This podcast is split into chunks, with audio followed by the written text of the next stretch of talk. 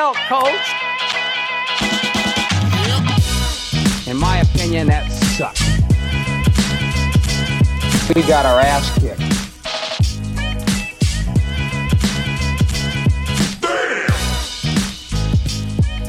All right, what's happening, everybody? This is the Philly Experience podcast, and it's great to be back with everybody today. As always, I'm Max Gretzula, joined by Tyler Hood and Tanner Go Martin. Guys, uh, it's great to be here today, back, and I got to tell you, with everything going on in the country, regards to, to the election and everything, it's great to be back talking some sports. So, a lot to dive into. We want to talk some Eagles, even though their bye week's approaching. Still a lot to get to. Nothing goes down to the trade deadline. We'll dive into our opinions on that possibly thinking about selling, possibly thinking about buying. Nothing really went down. So we'll give our opinions again. I also want to touch on the Sixers and their signing of Daryl Morey. Uh, has a big time contract. I'm talking like over 10 million per year. I hear and you. he's going to try to come into this organization and fix some problems. Hopefully, uh, bring a championship here sooner rather than later. And also touch on the rumors regards to Joel Embiid and Ben Simmons on the block. We've been through this multiple times, but this time it's not just to get them off our team; it's to bring in another superstar. James Harden and Devin Booker, their names have been floated out there in the media. I so want we'll winners. That and also the season's going to start up pretty quickly. I know we just ended the season uh, in in the bubble with there, and LeBron raises another banner when when the season kicks off on December 22nd, just announced last night. So again, approaching us quickly. The draft will be November 18th. Free agency is going to start shortly after that. So T, let's dive into it. Tanner, let's dive into it. Uh, I want to touch on just Howie Roseman. I know the Cowboys and, and the Giants' previous games we've played sloppy. It hasn't looked great, but again, sitting in first place.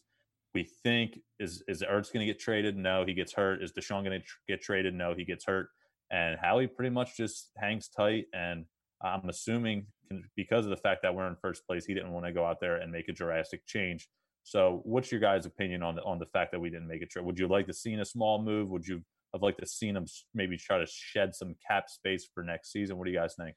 Um, as much as I, I as much as I would have liked him to shed this cap space, and as much I would have loved for him to make some sort of a move, which is what the hope was, he couldn't make a move due to the simple fact that the guys that you know you would think you would want to sell, the Alshon Jeffery, the DeSean Jackson, Zach Ertz, those guys that hold those big contracts can't move them because they're injured. You could have moved Zach Ertz, but you didn't. You had plenty of opportunity to move Zach Ertz, but you didn't. All right. DeSean Jackson was injured for the most part of the year, so you can't move him. Alshon Jeffery is still injured, so you couldn't move him. The one guy that you could have moved was Zach Ertz, and you failed to move him. You stayed pat. All right. You let him play throughout the weeks, and now he's out. And you couldn't trade him. So you couldn't you couldn't bring anything in and you couldn't sell anything. You can't bring anything in because you have nothing to sell. So that's usually how that goes. So as frustrated as as I am at Howie Roseman as to the construction of this roster, it doesn't surprise me that he really wasn't able to make any moves due to the simple fact that you know you can't really trade anybody. Who we going to trade? Travis Fulgham? Can't do that. Yeah. Guy's a superstar a- now. Listen, Zach Ertz was on the block right before the fact before he got hurt, and because he got hurt, he was unable to be traded. And I was really hoping, and I said this on previous shows, that he was going to get traded. I really thought it was time to move on. And I know that we're in first place. Like that's the big thing we have to think about. But in order to, look down the road here, and the fact that we have Dallas Goedert to take his spot, I know that we love to run two tight end sets. I get that. But again, if you can get a second round pick for Zach Ertz at this point in time, I definitely would have tried to do it. Tanner, how about you and your opinion on the fact that the Birds did not make a trade at this deadline?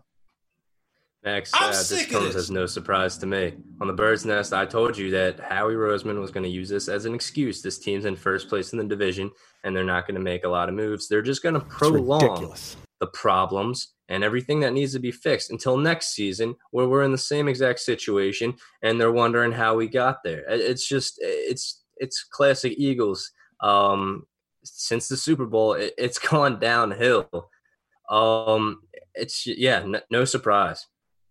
Yeah, uh, for me personally, I have to agree with you. Uh, it is kind of no surprise. Uh, I guess I'm kind of in between here because, on one hand, I don't think it's a surprise because of the fact we're in first place. But on the other hand, I wanted to think big picture and kind of down the road, especially in this GM's position here where we need high picks. We know we need depth on this team. And I, I think one thing for me, I wanted to see a move made on the offensive line. I would have loved to, even even if it wasn't uh, a trade, it, it could have still been a signing, and that could still go down in the future. But because we're so weak on the offensive line, and T, you can attest to this, the fact that we have rotational pieces up front protecting our quarterback, yet everybody in Philadelphia wants to go and, you know, undermine the fact that Carson Wentz, I mean, the guy's trying his hardest. I mean, I know that there's people on the Wentz wagon, there's people off the Wentz wagon at this point, but the fact that we don't have What's any protection for? for him, I mean, Jason Peters is going to try to step in here again. He's back at left tackle. I don't understand why he's back at left tackle. I thought Mailata was doing well. Now all of a sudden, Bunch of Mailata has a shaky game. He has a shaky game against the Cowboys, right? He, he has to move over to right tackle. Doesn't look as comfortable over there. And we saw some highlights uh, this past week of him getting beat pretty badly over there by Dexter Lawrence. And see, man, that's the thing, man. Like, like you said, Jordan Mailata was so was he was doing pretty good at the left tackle position. You know, he was really he was doing an outstanding job. All right, now then with Jason Peters returning, they're going to push him to the right tackle, which is a position that you know he he didn't play in. I guess I guess I'm going to guess that he didn't play it in practice and in training camp. But during the course of the season, he played left tackle and he got comfortable at it. So that's what he did in practice. So that's why he looked comfortable doing it. So I'm going to assume with the struggles that he had against Dexter Lawrence, all right, at that right tackle position, I'm going to assume that he didn't practice that right tackle position. All right, now getting back into it, I agree with you with Jason Peters.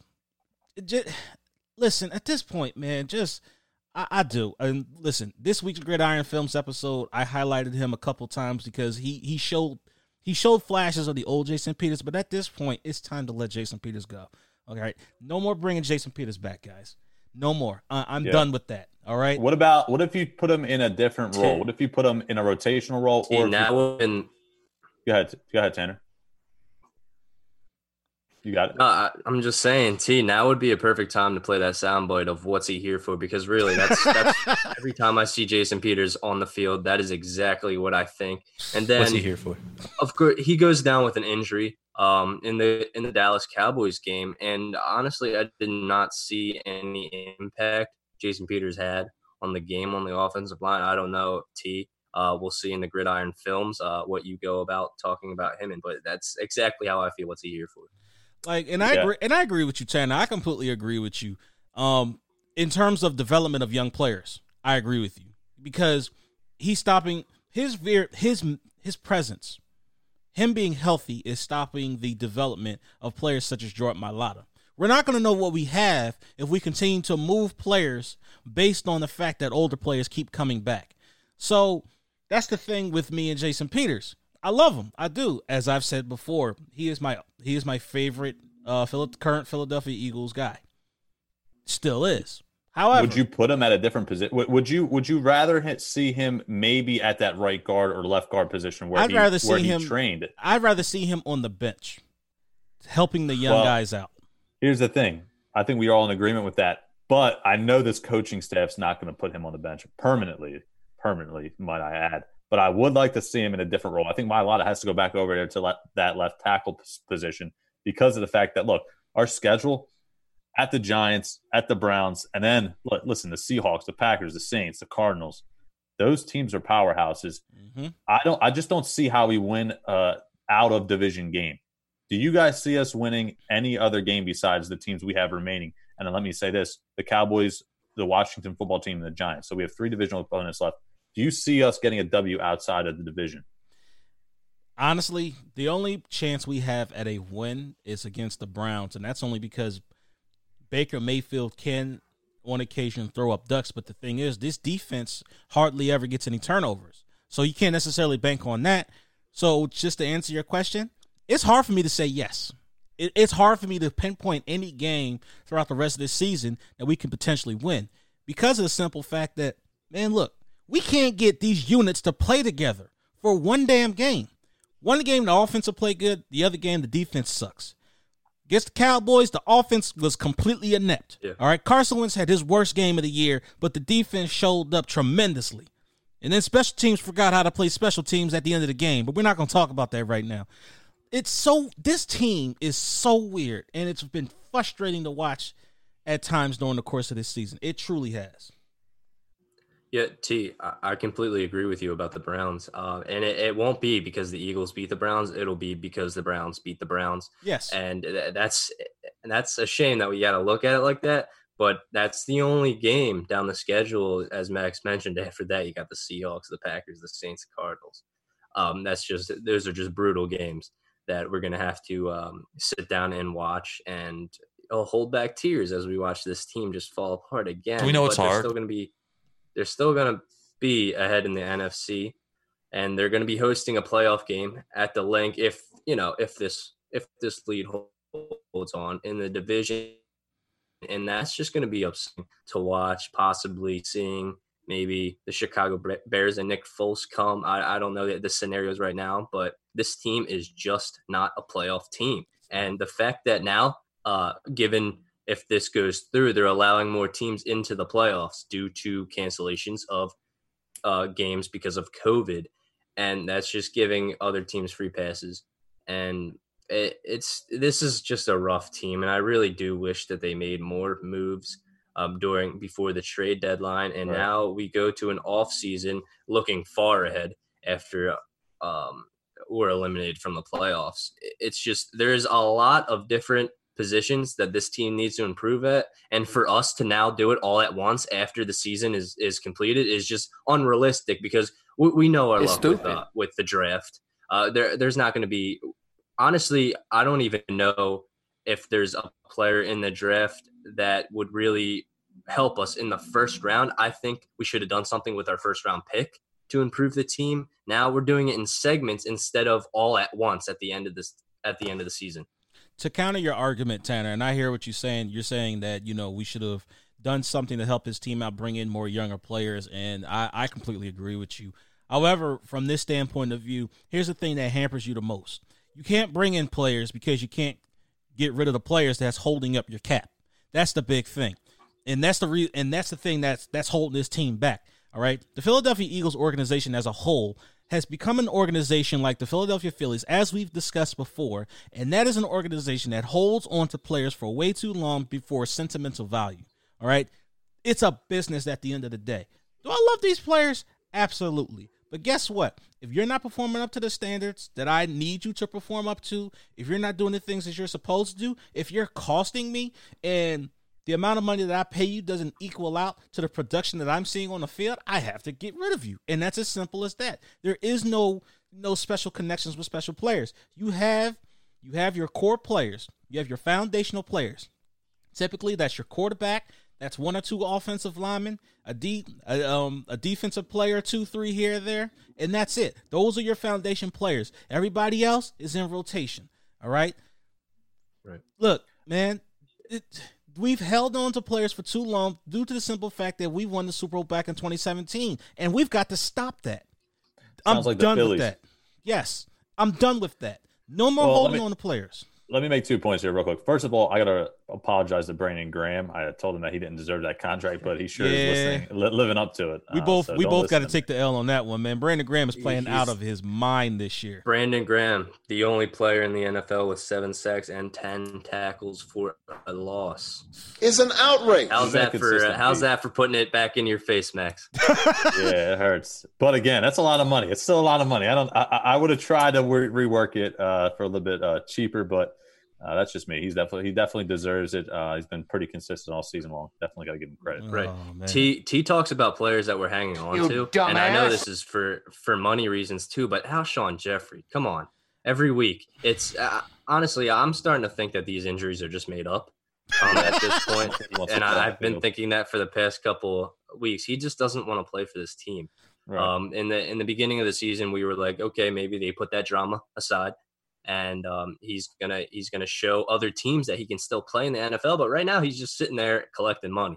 What um, the hell is going on? It, it, would be hard to um, obviously to to part ways with him and and the contract that he has and everything like that. But that's just one player who is on this team, and eh, they're just holding on to him. Yeah, it's unfortunate. I really wish that uh, we can get out of the situation, but we're honestly pretty handcuffed uh, with regards to Alshon Jeffery. I will want, mention this real fast. The Washington football team, uh, arguably our biggest obstacle in regards to winning this division. Uh, they play the Giants, the Lions, the Bengals, the Cowboys, the Steelers, Niners, Seahawks, Panthers, and then us again. So let me let me let me just go and say this. They have a tough three game stretch, right? They got to play the Steelers, who are probably the best team in the NFL as of right now. The the 49ers, they got crushed by Green Bay this past Thursday night. Yep. Uh, that was a pretty bad loss. Nick Mullens is in there at starter at, at the starting quarterback position for them. They lost George Kittle. Garoppolo's out. They lost Raheem Mostert. I mean, they got injuries all over that team. So that's a possible upset win. And the Seahawks are obviously probably one of the best teams in the NFCs, if not the best. But overall, I mean, the Panthers, the Eagles, the Cowboys, the Bengals, Alliance, they have some easy games. Do you see a path at all for the Washington football team to be the 2020 uh, division champions here in the East? It is possible because of the simple fact that, look, if you guys remember week one, they beat us. All right, we were up 17 0. This is when Carson Wentz had all of his weapons, all of his pieces. Everybody was healthy for the most part. And we got beat by the Washington football team. I do see a scenario where they can beat us in the division. Honestly, but to be honest with you, like like we've said it before, this division is sorry. Nobody in this division deserves to go to the playoffs. And I'm sorry for everybody that has to watch this disgrace of a division. I truly am. All right. Usually in the past, we were better than this. All right. But this division is trash. So it really doesn't matter who comes out. I would ra- honestly though, I would rather us not make the playoffs and just put me out of my misery. Tanner, for you. Well, well, to uh, that's not the Philadelphia style. Um, you know, we go Yeah, I in the know. playoffs and we we upset you there. But um, honestly, I think this t- I do see the the Washington football team uh, ending in first place. Uh, they're they're an underrated team. Um, well, at least they were. But you know, they it, Cha- when they got Chase Young, I knew it was going to be trouble for uh, when we faced Definitely. them dealing with that defensive line. And it, I see them. I see them only losing. You mentioned the stretch of games that they had. That, that's two losses. I see them losing to the Panthers and the Steelers. Um, those are the, two games that stand out. to Panthers me. will be You close, The though. Seahawks too, right? The Seahawks too. They play too. I, I see them actually losing to them as well. The Seahawks are a great team, and uh, Russell Wilson. Um, I, I've said it before. I see him as MVP. Although Aaron Rodgers is giving him a run for his money, and there's always Patrick Mahomes there. But yeah, Washington football team, a no name team ahead of this uh, NFC East at the end of the season. I, that's not out of reach. Yeah, uh, I have to agree with that. I think just because of their schedule and how easy it is, uh, Washington could put up a fight. And I want to bring up a couple of injury updates here. Miles Sanders and Zach Ertz. It's possible they can come back after the bye week. I think Zach Ertz either has one more week left on IR or maybe not. I don't know off the top of my head, but we should expect to at least see Miles Sanders back on the field. Hopefully, get that run game going. Because one thing here, Tian, I'll throw to you. He's Doug Pederson shied away from it. I don't know why. What's your take on the Eagles' run game? It seems they got out to a great start against the Dallas Cowboys with that run game, and then they shied away from it and started throwing it out, throwing the ball out in the air. Uh, Wentz threw it a little out of position at times with some of his passes. Couple interceptions, four turnovers total. So you don't like to see that. it's it's just a matter of you know he gives up too easy on the run. You know, not every run is going to break bank. All right, you you're going to have the runs where you're only going to get two yards. You're going to get the runs where you're only going to get three yards. That's fine, but the offense is still moving. The offense is still progressing. All right, two three yard runs. All right, now you're at all right. That's six yards. Now you're at a third and four. All right, that's that's easily convertible. That's just simple math right there. So I don't understand why this offense of Doug Pederson in particular, because he's the play caller now, since there's no offensive coordinator, so everything falls square on his shoulders. All right. I don't understand why he just completely gives up on the front. I, I just don't understand it. And on, and to make matters worse, your quarterback is struggling every single time he has to go out there and throw the football. He's not accurately getting that ball out, putting that ball in position where he's supposed to. All right. His decision making is questionable. He's regressed. He's openly admitted in the press conferences that he's not changing his style. So at this point, I would take the ball out of his hands somewhat and start running that football. Try to make it a little easier on him. That's just that's exactly the reason that Carson Wentz is just he, Carson Wentz grinds my gears. We should have a segment what what grinds our gears. We should just delve into that. But Carson Wentz, after every game, every week, says he's got to be smarter. No, duh. We know this. We watch the game that you play. We we're seeing more than you, You uh, at some point dummy. because we're actually watching it happen in front of us. On, on we can see the whole field. Yep. Carson Wentz says that, and then he goes to say, "Well, he, he's still going to launch it. If he sees a play, he's still going to try to make one, and he's going to go off script." That's what really gets me. And then you go now to not just what what he does, but then the Eagles they lose uh, Josh McCown uh, practice squad Yep. uh, stolen by um by um the Texans. Yep. And m- maybe the uh, the most inconvenient time of of Carson Wentz's career where he loses a- a role model like Josh McCown, albeit he was only there on Zoom calls with them. And I understand Josh McCown accepting to go to the Texans because he's already in Texas and he was last year flying uh, over to Philadelphia to play games. But that's also something to look at. Now Carson Wentz is out a mentor, and he he's sort of just he's sort of just floating around. And I have him on Instagram, and I saw during during uh, it was maybe two days ago. He's out with his dogs, training his dogs, and I can see both sides to either not liking to see Carson Wentz doing something other than football. Um, I think that he he does need to be on the field practicing with his teammates. I do see the side where maybe taking time off of football to clear your mind helps too. But it's just Carson Wentz. I want to be a fan of Carson Wentz. I've been on the on the Wentz wagon, but he's making it so hard. He's making the road so bumpy that I just want to jump off. I totally 110% agree with you, Tanner. As a person who is on record on this show as consistently defended Carson Wentz, I can no longer do it. There are some things you just can't do as a quarterback, all right? The holding on to the football for too damn long, that's got to stop. All right? That's rookie quarterback stuff that he's doing. All right? the having to make a play in the back of your mind. Listen, sometimes you just got to live to see another down. Throw the damn ball away if you don't see anything. All right? One interception. He threw to a double team deep. The other interception, which was towards John Hightower, if he would have aimed that ball to the right, the wide receiver could have ran up under it a whole lot better. Instead, he threw it straight to him, which allowed the cornerback to make a play as well. It's little decisions like that that just infuriates me about him and his Yeah. unwillingness to change. As a matter of fact, I I'm glad you brought up all this because this gives me a Gridiron Films episode possibly that I can look into. I want to do a straight up throwing mechanics comparison of Carson Wentz, and I did it a little bit today.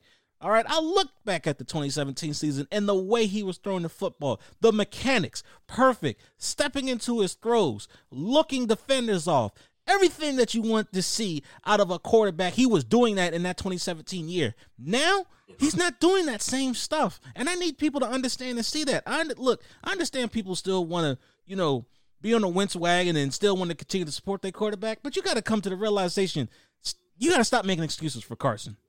All right, he's had he had plenty of times in this game to throw the football elsewhere. He had plenty of time in that pocket on some plays. Throw the football away. Stop fumbling the football. Put two I hands with on the ball. Watch where you're thing- throwing.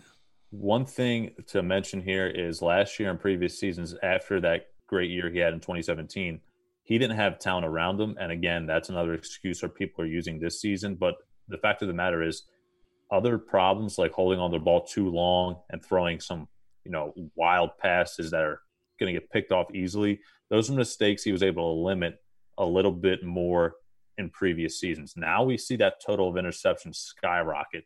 Uh, I think he's already thrown three or four more than he did all of last season. So that's the the eye opener for me is seven interceptions two years ago, seven interceptions last year. Now he's up to 10, 11 this season already. Yeah. Uh, so Yep. What's that's a for? problem that he's got to clean up, and I think that's one of the one of the stats that's uh, real key when evaluating his season overall so far. Mind you, the first uh, the four turnovers that he had was in the first 33 minutes of the game. He had two fumbles, two interceptions. And it, Oh, it goes back to what we say about holding on to the ball so long. I don't know the exact second count that he was back there in the pocket trying to find an, an open play or anything, and then he got absolutely crushed and fumbled the ball. It- it- he was there for a while. He should have thrown the ball away like seven seconds before getting sacked. Mhm.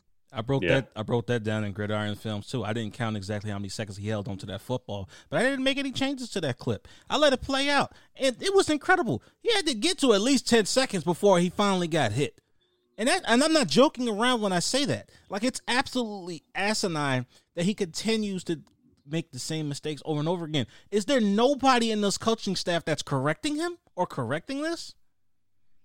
Well, see, I want to say this real fast here before we move on, and that is the fact that Marcus Epps has tested positive for the coronavirus. The first player for the Eagles to, to test positive for that, you know, it's going to impact the league, right? I mean, this isn't just the Eagles. We saw a lot of San Francisco 49ers players test positive uh, recently.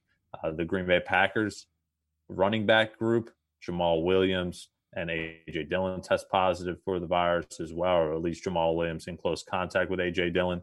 So my question, because of the fact that Tanner brought up a good point in this bye week, you know, what are we going to do with it? Are we going to get away with our families and kind of just spend the bye week relaxing and getting our minds away from football, or are we going to get back to the grind and try to make this season something out of what's been pretty dismal performances so far? So my overall question is are you nervous that going away, maybe you go flying on a plane to a state you haven't been to in a while, is that going to inf- affect how the rest of the season goes with regards to the virus? Maybe people come back, could they've been around in different states, flying across the country, they all come back into the same meeting group next week, and you know everybody's in close contact. Are you are you going to be worried at all? Mm, that's a good question. Um, it, it, it does raise an eyebrow for concern, concerning the fact that yes, most likely players will be traveling back to their hometowns.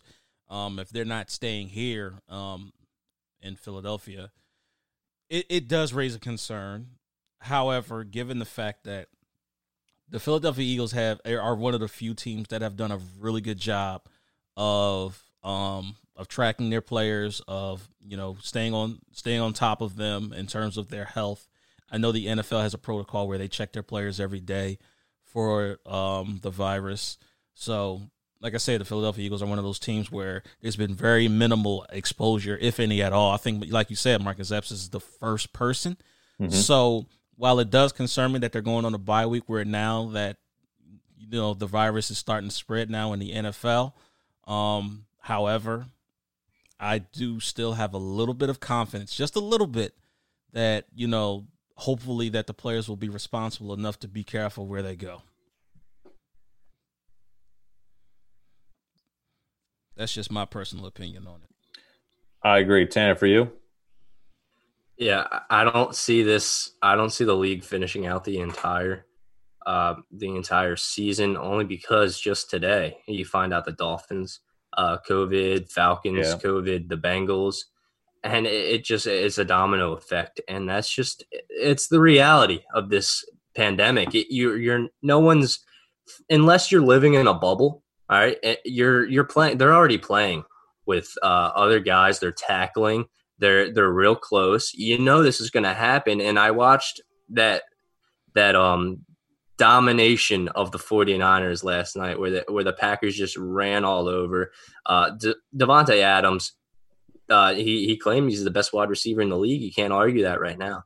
But so you, you see the guys on the sidelines and the Packers players they're they have masks they're on their chin all right, Right. They- they- they're not doing anything. You you just gotta you gotta put the mask on when you're on the sideline. I know people don't like wearing it because they're outside and you can't understand what they're saying. But I think just the just easy things like that will help stop the spread of COVID. Yeah. Uh, this is you're going and I'm starting to sound like Dr. Fauci, but this is this is this is common stuff that that everyone needs to do if they want to keep playing football, if if they want to get get paid, if they want to go see the playoffs, if they want to get to the Super Bowl, stuff like this needs to happen. And right now, it's coaches being fined, teams like the Raiders getting their sixth round pick stripped away, and they're they're using disciplinary actions. Uh, but uh, it, it's still going to spread to me. I, I don't know if this this I don't think this NFL season is going to finish. Yeah. Well, it remains to be seen what happens down the road with this. I know it's great to mention there $500,000 fine for the Raider organization and $150,000 fine for Jon Gruden himself for continuously not wearing his mask consistently on the sideline, It's ridiculous. which is pretty shocking. Uh, we'll all be watching this weekend when the Pittsburgh Steelers take on the Dallas Cowboys and the New York Giants take on the Washington football team to see if either of those teams can inch closer towards the Eagles' 3 4 1 division leading record right now. So let's move on here and touch on the Sixers. You know, obviously they hired Daryl Morey as the uh, president of basketball operations. He is now a tier ahead of Elton Brand, who was extended by the Philadelphia 76er organization. For me, surprising. But now Daryl Morey in his introductory press conference says that he, Doc Rivers, and Elton Brand will work together to bring a title to Philly. So, first question: Are you surprised Elton Brand's still here? Nah, I'm not surprised that he's still here, only because the fact that you know he really only had one good year, and you know he he did try his best. He tried to bring players together that he thought would work, and you know the reality was that it didn't. So you know, I just think Elton Brand just needed an extra hand. That's all. He's a young, he's a, a general manager, a young general manager in terms of experience. So, you know, I think with the hire of Daryl Morey, I think that this organization definitely made a smart move, a hell of a move to advance this uh, franchise even further. Finally, you know, probably we can get out of the the second or third round and finally go to the stinking finals, possibly. That would be nice know, with uh with this smart upper upper management that we have now. Hopefully that you know, hopefully that can come to fruition. Go ahead, Tanner. Um, I I think I wasn't surprised that that Elton Brand is here. I was surprised that he was extended for what, four years. Right? I was Yeah. surprised Yeah. in the extension. Uh, but I, but I do like with Daryl Morey here that he's gonna since he he's above Elton Brand now.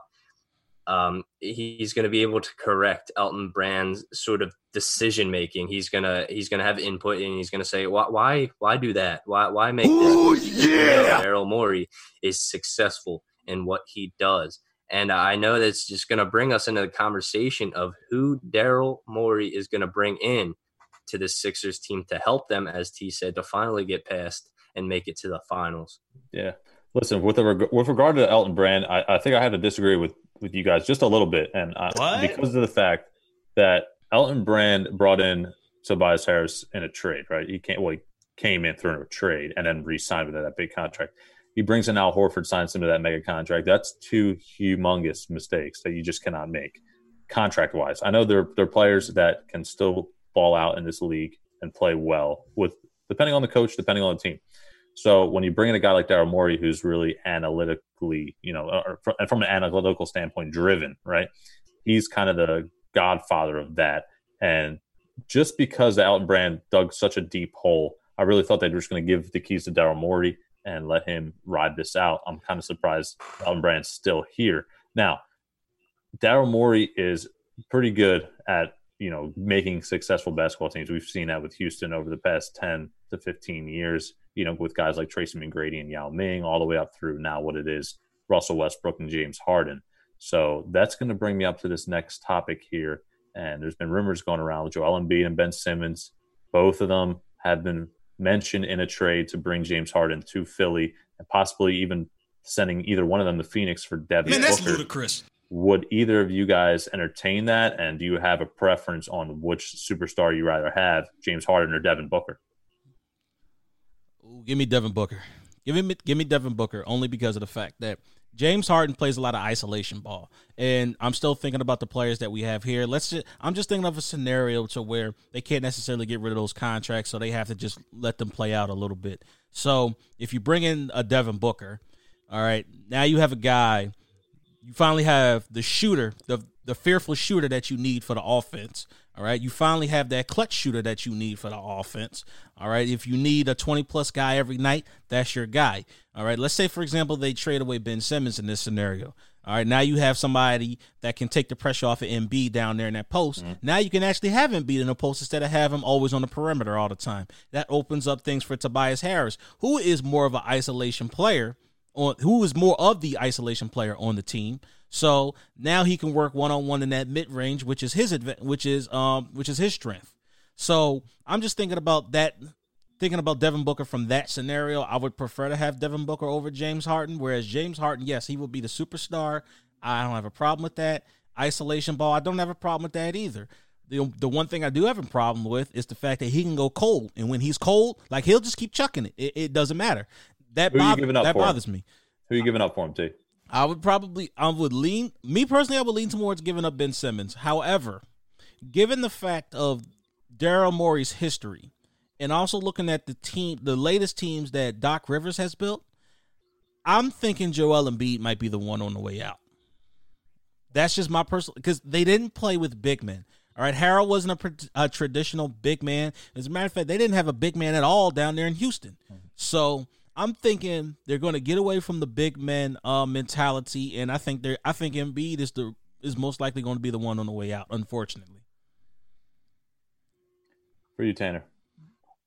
Yeah, honestly, you mentioned I was just thinking uh, directly of James Harden, but uh, you mentioned Booker, and I think I'd rather have Devin Booker on this team than James Harden, only because uh, James Harden, uh, honestly, well, obviously he's an All Star player, eight time All Star, uh, matter of fact, but he how old is how old is James Harden? James Harden. 31 years old. Yep. 31 okay and uh, of course age goes into it his the clock is ticking for him to to make it to the playoffs uh, 11 times he's been to the playoffs um i do i do think if the sixers made a move for james harden it would be to keep james harden to keep ben simmons here and have james harden in philadelphia as well because i just don't see joel embiid and james harden meshing together as much as I would see how the game plan would work with Ben Simmons and James Harden. And James Harden, he MVP in 2018, uh, leading scorer, and he's a great player. But as T mentioned, sometimes he freezes up on the defensive side. Because that guy doesn't know what the um, hell he's doing. James Harden is known for for how great James Harden is known for how great he is at the also at the free throw line, and you have Ben Simmons there who struggles at the free throw line, and then you're giving up, as I mentioned, Joel Embiid, who is a great big man at the line. But what the Sixers struggle with game in game, that games they should have won, is their lack at the free throw line. And I think if you add James Harden, that obviously helps you there. So I'm sort of torn, but I would much rather like to see Devin Booker on the Sixers. And I feel like it would be a mutual.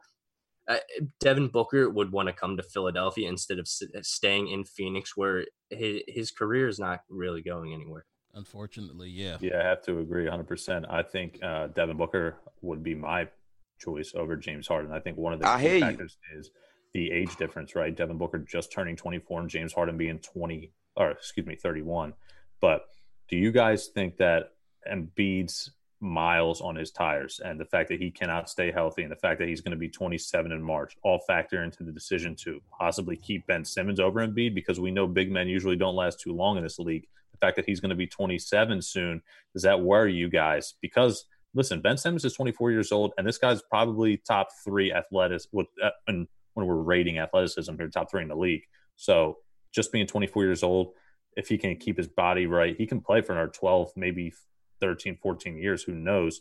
That would just be a killer uh, gut punch to trade away somebody with that much potential uh, for a guy like Harden, who could be maybe a two, three year rental because his production at age 34 will Yeah. probably start to decline.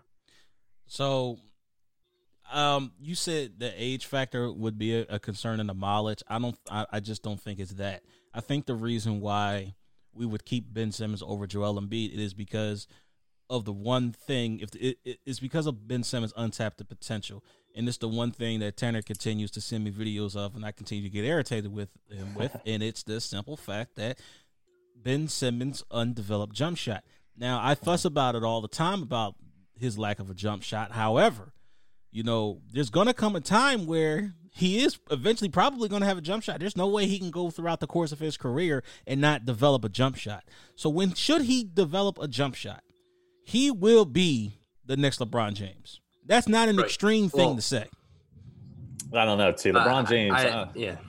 go ahead, Tanner. Um, I think if James Harden or Devin Booker they come to Philadelphia and Ben Simmons is still here, and they know obviously that Ben Simmons has not developed that three point, that'll help him get better at the three point. Not only Daryl Morey probably pushing him to improve at the three at the three shot, but Devin Booker and James Harden, they're they're great from the three from the three shot. Devin Booker is exceptionally great, and I think that'll improve his game too. If you get James Harden on the Sixers with Joel Embiid, then you got Joel Embiid who is lazy at times and sort of does what he wants.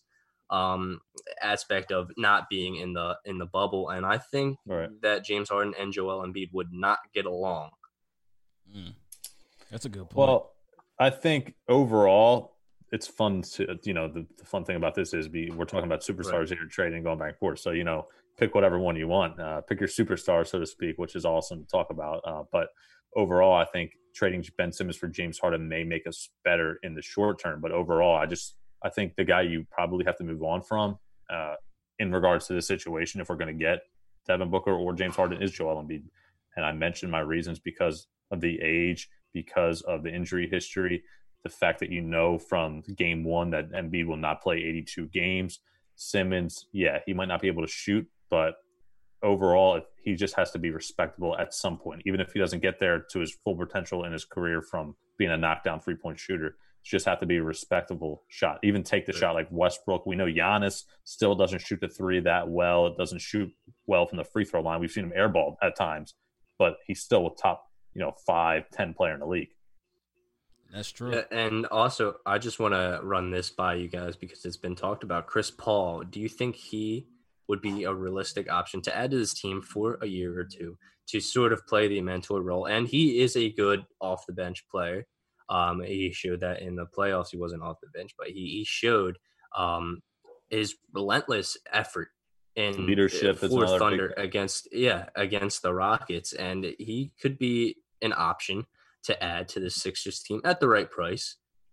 Yeah, I, I Man, can that's see it definitely. I think it all depends on who you give up. I really don't want to give up in, in any kind of trade Simmons or Embiid for an aging Chris Paul, especially taking on the contract that he's going to command. But I think if you can Yeah. find a way to move Tobias Harris in that trade, uh, both of them are making a ton of money. if Chris if Chris, Chris Paul Paul if, if if Chris Paul agrees to come off the bench because that's the only scenario I can see this no working. way, T. Come on now. Like We're okay, okay, so it's either him or it's either him or Ben Simmons coming off the bench. no, no, no, no, no. They're they're both going to get out there and play this play together. But they're both primary ball handlers. They're Chris both Paul is a knock, Chris Paul can knock down three point shots. I'm not saying he can't. No, I'm definitely not denying that. I'm not saying that he can't. But Chris Paul is more of a facilitator than he is a shooter. Same thing with I Ben agree, Simmons. but here's the, here's we're not we're, we're not we're, the the key about this is getting rid of Tobias Harris and his contract. It's not about how great will Chris Paul be. I think that's what you have to focus on more. If you can bring in Chris Paul for a year or two of solid production to tag along with you know Joel Embiid and Ben Simmons, you know you got a pretty good three headed monster right there. Oh no, I'm not. I'm definitely not going to deny that. Absolutely not. It's just my thing would be the simple fact that you would have two facilitators on offense on in your starting unit. Like, that would be my big thing. And Like I said, unless Ben Simmons becomes a little bit more aggressive with his mm-hmm. shooting, you know that then I can see that scenario working. But for right now, I mean, don't get me wrong. I would love to have Chris Paul. Don't don't ever get that twisted. Like Chris Paul, I think would definitely bring out the best in these young guys, and that's exactly you know what you would need. I always argue sometimes that you know to build any type of team, no matter what the league is, you got to have a mix of young guys and old guys. You know where the older guys, you know, they're teaching the young guys, and the young guys can learn from the old guys. You know from experience. So Agreed. I'm I'm never going to disagree with that. It's just that you know the way their play styles would it complement each other. That would be my thing. All right, one last thing here on the Sixers before we wrap everything up. I want to ask about Doc Rivers. And do you guys believe that Doc Rivers could be living off that championship he won 14 years ago uh, with the Boston Celtics? Do you think he's going to make a? I mean, listen, we're not really, uh, he doesn't really have that high of a bar, all right, because of the fact that Brett Brown uh, was just wanted out of this town. Uh, but do you think Doc Rivers and, you know, he, he had, he has not really produced a championship since then and you know he didn't really do well. I'm not going to say he didn't do well, but he didn't reach the full potential there with the Clippers uh, over his time there. He will, uh, assuming yeah, he's going to make a definite impact. But are we stretching too far to expect all of a sudden Ben Simmons or you know this team's going to mesh all of a sudden and we're going to be a perennial All Star team or finals team for years to come? Because I don't, I don't think I'm buying into that. You know? If there's one person that can do it, it's Doc Rivers. All right, you okay? Yes, he won that championship team a while ago. He won that championship a while ago. However, given that aspect, he still brought together personalities that you wouldn't think would mesh. All right, think about that championship team for a minute. You had a young Rajon Rondo. You had Ray Allen. You had Paul Pierce, who was already the star of the Celtics at the time. Then you bring in a Kevin Garnett. All right, that team was that team was dominant, but you also had a whole lot of personalities on that team, and he still brought it together. It was one Yes. person that can bring that bring those type of personalities together. It's Doc Rivers, and also look at the team that he had with the Clippers. All right, Patrick Beverley, loudmouth, personality. All right, Harrell, personality. All right, one of the um the Morris twins, personality. Right. But he brought, but he got the best out of them, and that's the thing. So I think Doc Rivers can handle it. Honestly, Tanner, are we expecting too much of the Doc Rivers with the team that we have right now and the expectations? I think we're expecting more, obviously, than uh, Brett Brown gave us, and I'm excited to see what what Doc does with this team. I think he he brings more authoritative action uh, with this team. We mentioned if if these two stay in Philadelphia, Ben Simmons and Joel Embiid are relatively young players. I know Joel he, he's getting he's getting old, but um, Ben Simmons is a young player um, that he seems to be on it on his own sort of pathway where he he knows what he's doing. Uh, he he he can control himself, but Joel Embiid is a guy that needs to be controlled. He um, health reasons wise, he he doesn't take care of himself. And I just I, I like this Doc Rivers signing, and I especially Mhm. like getting Daryl Morey. But also, I, I want to bring it back real quick to the Houston Rockets and the James Harden sort of trade because Stephen Silas he he is the new Rockets head coach, and he really likes Westbrook. He really likes James Harden, and he thinks that these two can go ahead and win a, a finals. Uh, He mentions uh, obviously Covington too, and Mhm. that's just something to to to look at and sort of pushing that out of reality that the Rockets still think that they can work with James Harden. So that's something to look at. But yeah, I do have confidence in Doc Rivers, and I, I hope that he he you know keeps us with having confidence with him towards the the middle of the season. And I hope this Sixers team is doing better than they have the last two seasons. Yeah, agree. I think one thing you can think about when I, when at least I do, big picture here is the home road splits. And I think having more of a mentor, more of a veteran coach, you know, on the road when, when you're getting on that airplane and you got to go for a seven game road trip out to California, Denver, Utah, you know, places like that, you have somebody there that can kind of really settle down this group. Because listen, uh, I don't know what it is, but this team could not win on the road last season. And we need to figure out that problem. And I think Doc Rivers, I know it uh, might sound cliche, but that, that could be something key to at least get us to 500, uh, play 500 basketball on the road because we know how great we play in front of that home crowd if and when we get the crowds back. So, T, Tanner, if you don't have anything else to add, we can shut it down. All right, before we shut it down, um, two things I want to address. First off, um, I don't want to open up a whole big Phillies discussion, but I, I do want to address something that Andy MacPhail said in his press conference. All right, he said something along the lines of that during COVID times, it is going to be hard for the Phillies to bring anybody in because nobody wants to uproot their house and leave during these times. Um, real quick, um, excuse me, but what? All right, what the are you talking about? We just got Daryl Morey and Doc Rivers on the Philadelphia 76ers, and you want to bring me you want to bring up that excuse? Are you kidding me right now? And then you're and then from what it sounds like, it sounds along the lines of you're willing to let JT Realmuto go. What is wrong with you? What is wrong with this Phillies organization? Yeah. Now you're gonna be cheap? Now you're gonna be cheap? After you paid three hundred and thirty million dollars to Bryce Stinkin' Harper, and now all of a sudden you want to be cheap with the best catcher in the in, in, in the MLB? Come on, this is not now, the time T, to be cheap. would you would you be open to if we don't resign JT? Don't get me wrong, I want to, but if we don't, are you a guy that could sit here and say, okay, I know we traded away Sixto Sanchez for JT, but if we get to lockdown bullpen arms and maybe mid tier starter, does that make up for the loss? It it it, it, it ah, man, That's it- 120, maybe 220 million that you could take and spend somewhere else. That's an extra bat though I'm losing, and that's a that's an extra presence that I'm losing as well behind that I plate. agree. That's no, I agree 100. percent But here's the thing: the problem isn't the bats. The problem is the arms. And If that's we true. win one game. We just needed one game. If the bullpen, the, how many games did the bullpen blow last year? We're talking about 12, Half the games, 13. shoot. I mean, geez. And if we win one game, if Aaron Nola pitches well one time in September, he's got a career ERA over four in September. If he pitches well once, we win and we're in the playoffs. I don't care what seed we were. A playoff berth is a playoff berth. We couldn't win a single game. That's why the pitching is so important. And I know it's going to be hard to get rid of JT and let him go. Uh, but if we can upgrade this bullpen and get a, a closer, and we don't have to sit here on this show anymore and talk about Hector Neris, Ugh. then uh, I think that's that's It's uh, about that's, damn time. that's a positive note, and uh, I think it's a good way Sounds to good to end me. it. End the show on a positive. That's music to my ears. Man, that's music to my ears. All right, I then got that off my chest. All right, this is now this is going to go on the outside of sports because it's, it's something that has bothered me over the years. So, pretty much, you know, around August, September time, stores will start putting out, you know, um, autumn stuff and things of that nature, and getting getting set up for Halloween. Now, I don't have no issue with that. That's that's perfectly fine. However, here's what I have a problem with during the course, and I started seeing this as soon as September hit. All right, and, and they were putting them out simultaneously along with the other stuff. Why am I already? Why did I see Christmas stuff simultaneously being sold along with Halloween stuff? And it gets worse.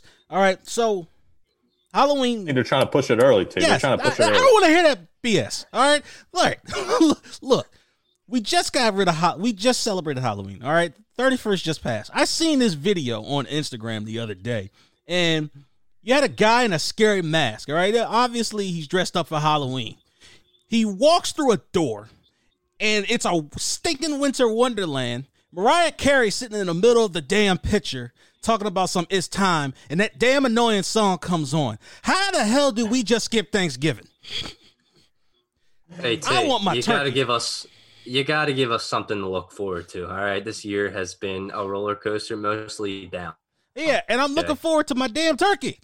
All right, It's there's been certain, it's been just a full drop.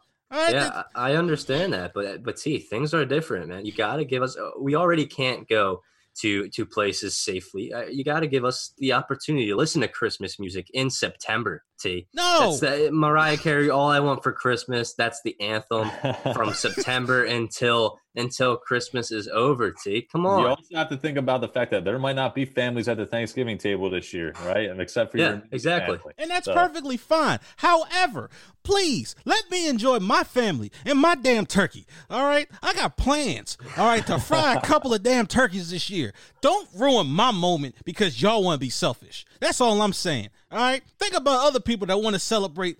You know, families coming together and whatnot, and celebrating over a fried bird. Come on now, that's all, all I'm say saying. To I wrap am this up pissed is off. don't be singing Christmas music around T in stores. Please don't. He will go I'll off. tell you what. All I all I want for Christmas is for this election to be over. And let's end it at that note. I hear you. Ooh, I can't I can't argue with you on that one. On that note, I ain't got nothing else to say. All right. You guys missed any of this episode, you can always go to philly-experience.simplecast.com, available on all major downloadable platforms. The boys, Bird's Nest, day after every Eagles game. Myself, Gridiron Films, coming out with a good one this week. And check next week's out as well. At the Philly Experience podcast on Instagram. Everybody stay safe. All right. Listen, stop looking at the elections, y'all. All right. Go outside, do something. Smell the smell the roses. All right. Get a breath of fresh air, please, because you're you're you're just gonna stress yourself out.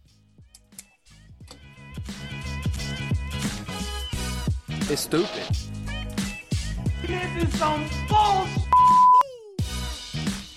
I'm not going to tolerate your crap today. Oh, man, that's irritating. Crap ass Vargas.